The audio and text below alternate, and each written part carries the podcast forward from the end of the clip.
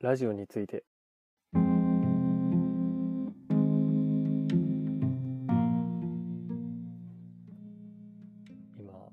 雨が降っていて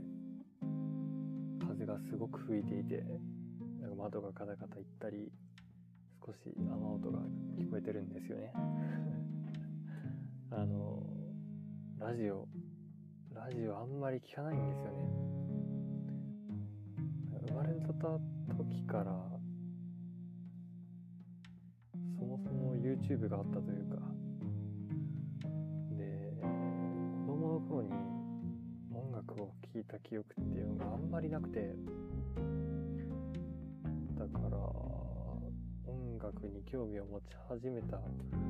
頃には YouTube を触っていたのでそこからずっとインターネットを介して音楽を聴いていたのでラジオっていうのは触れる機会が全然なかったんですよね。だからちょっと不思議な気分になったりしますね。であのー、これ思ったより録音環境良くないですね。その一発初めて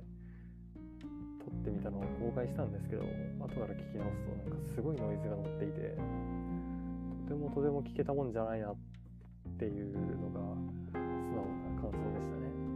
だからついさっきこの iPad に今僕これ iPad で撮っているんですけどあの音声編集ソフトみたいなのを入れてここから何か編集してみたら何か変わるのかなと思ってます。アンカーの要求してくる言葉があるじゃないですか。ポッドキャストとかエピソードとか。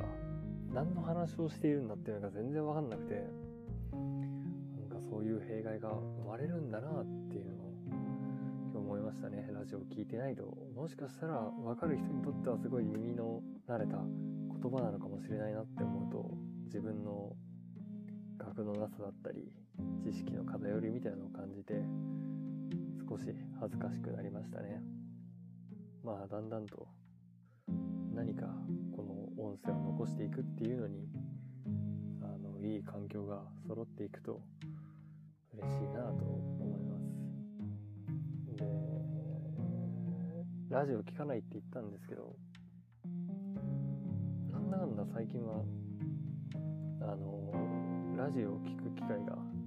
ぱいあってでそこで自分が今まで知らなかった音楽とか広告や商品情報みたいなのに触れるとやっぱりこのラジオっていうもののメディアとしての価値はまだまだ捨てたもんじゃないなと素直に思いましたね。だからもう少しラジオっていうものそのものと仲良くなっていけたらいいな。なんかよくわかんなくなっちゃった。